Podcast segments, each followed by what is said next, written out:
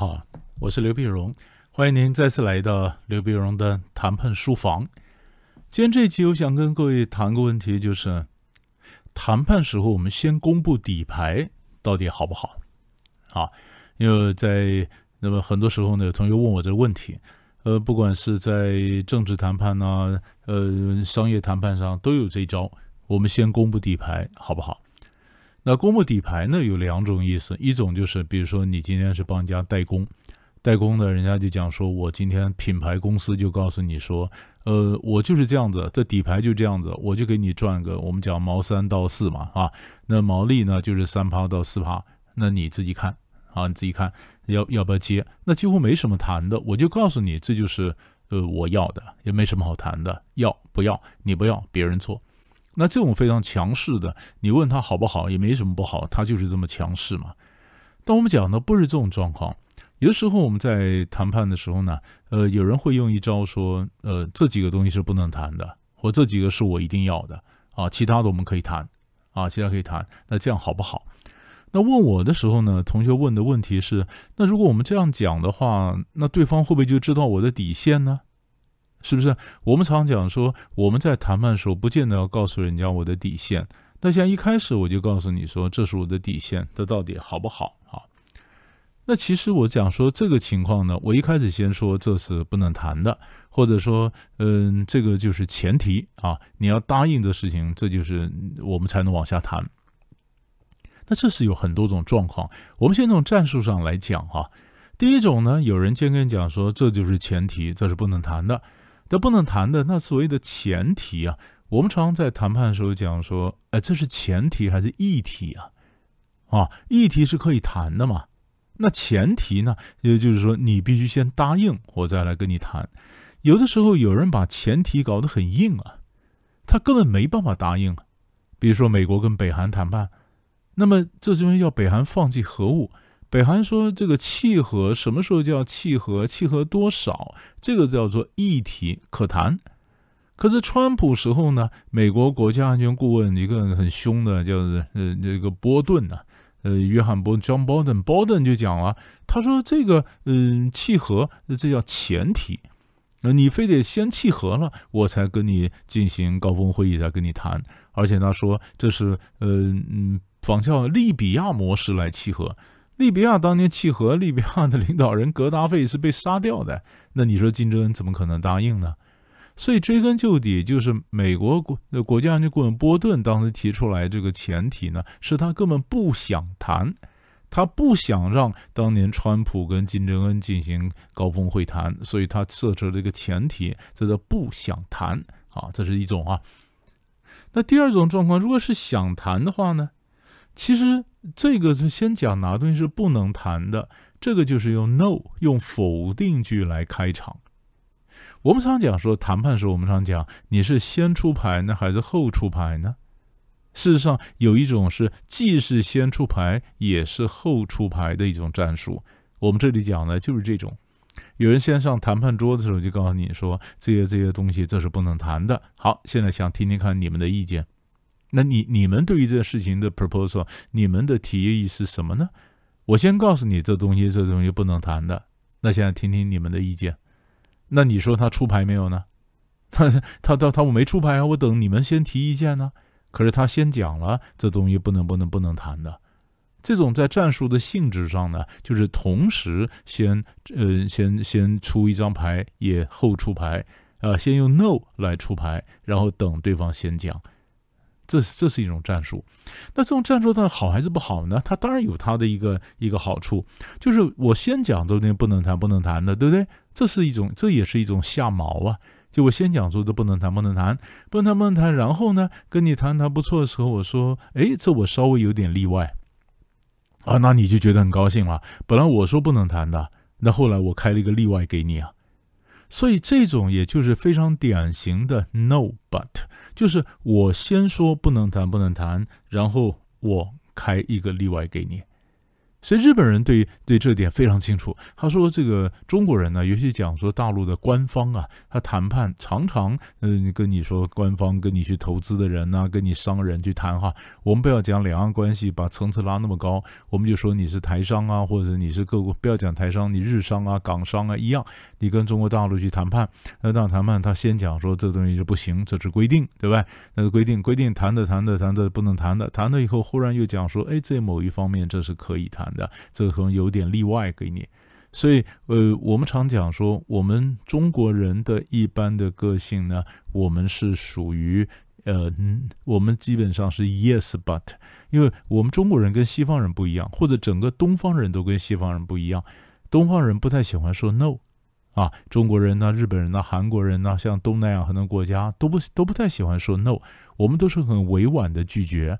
所以在民族性上，我们整个拒绝的方式呢，就比较倾向于 yes but，好是好，但是啊，好是好，但是，那么，所以美国人常常也跟我讲说，跟你们呃中国人谈判最麻烦了。每当你讲 yes 的时候，我都不晓得你是 yes 还是 no，因为前面的 yes，但是重点都在 but 后面才出现。所以我们中国人、日本人，日本人也不太讲 no 啊。对不对？日本人这样懂，日本就跟你讲说：“哎呀，你这个东西好，东西好，嗯，但是设计有点旧啊。但是没关系，没关系，我回去跟我老板讲一下，如果他能接受的话，我明天就会下单。其实他呢就是委婉的拒绝你，那就是 no。他不愿意直接跟你讲 no，他会先跟你讲说东西好，但是如果，这就是日本人的三段论：yes，but，if，然后等于 no。”所以，我们整个东方人都不太讲 no。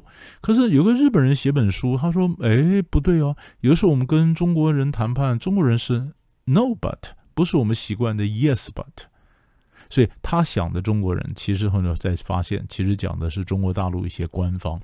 一些官方呢，他跟你讲说这是规定，这告诉你说这是不能谈的，不能谈，不能谈，不能谈。但是谈谈的，那最后他忽然放一点小东西给你，表示他非常的慷慨，他非常的非常的体恤啊。那么晓得你们的特殊状况，他放这么一点给你，那你就感激的不得了，对不对？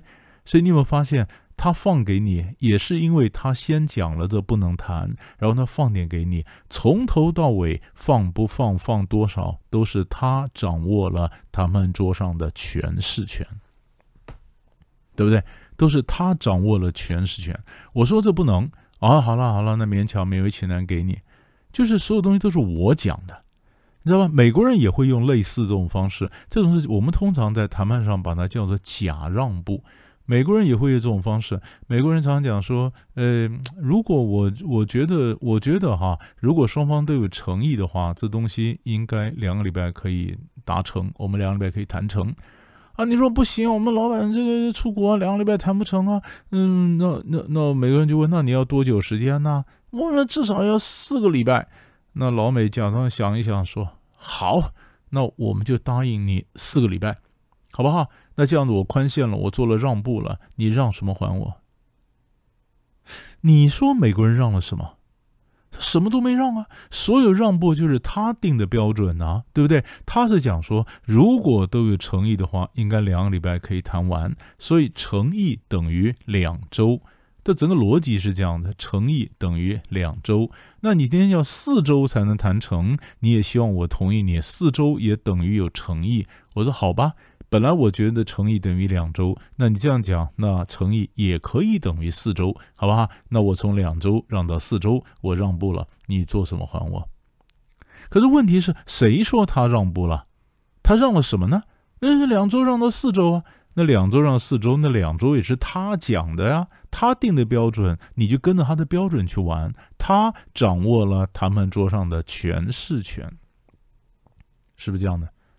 对不对？所以为什么有人会先讲 no？哎，这是我的底线，这不能谈的。这是我的底线，这不能谈的。然后他才用那个底线，才能凸显他后面让步的慷慨。所以强势的人是可以讲完的。我很强势，呃，这个人不能谈，不能谈。最后我放点给你，对不对？好。那可是如果有时候我们碰到的情况呢，是政治谈判。这种谈判，他说是不能谈的，而且这是一个原则问题，这是个面子问题。他讲出来了，他就没办法退。他说着不能谈了，他就没办法退。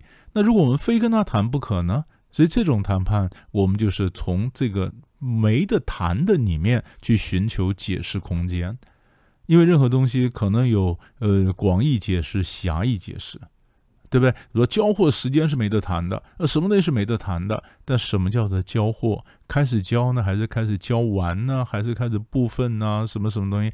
这个定义的里面是可以谈的，因为文字方面它不能谈，因为它是面子。可是内涵方面可以谈，这就是谈判的空间。所以他说他哪些东西不能谈的，对他们来玩这一招的人来讲，他第一个，除非他是像波顿跟北韩那样的根本不想谈，那就根本是 no。要不然的话，他说什么东西不能谈，那其实就是一个战术。一方面他震慑住你，答的不能谈的，你如果比较弱了，你可能就答应了，那他就赢了。对不对？但是如果你不答应，他这里有一个让步回旋的空间，然后说啊，都不能谈，那这这这个东西我可以，呃，我可以，嗯，but 我可以放点东西给你。他掌握了桌上的诠释权，所以你说我们先出牌说哪些不能谈的好还是不好呢？还是不好？所以我就跟这同学讲说，你问我，那这样是不是会透露了底线？那其实你这句话里面就有两个。小的漏漏洞或小两个小的问题，第一个，你真的知道你的底线吗？第二，这个不能谈，就算的底线，我需要告诉他我真的底线吗？